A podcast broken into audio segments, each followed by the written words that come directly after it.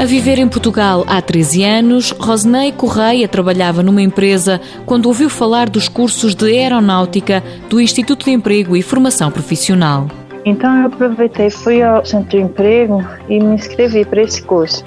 Só que pensando, como eu estou a trabalhar, se calhar não me chamam.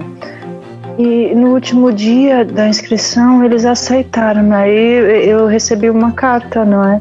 Então já tinha intenção de sair desse outro emprego, porque não estava a pagar o salário e queria me mudar a área.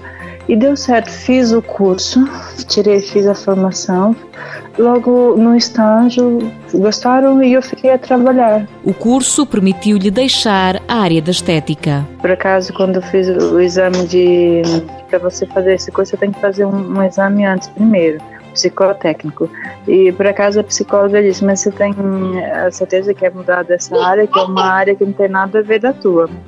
Eu falei assim, verdade seja dita, ainda por cima era tratamento de metais, o curso que me foi oferecido para quem vinha de uma área de corpo e beleza e estética, passar para mexer para ferro, pó e essas coisas era, era realmente uma mudança brusca. Durante o estágio profissional passou por vários departamentos e acabou por ser contratada.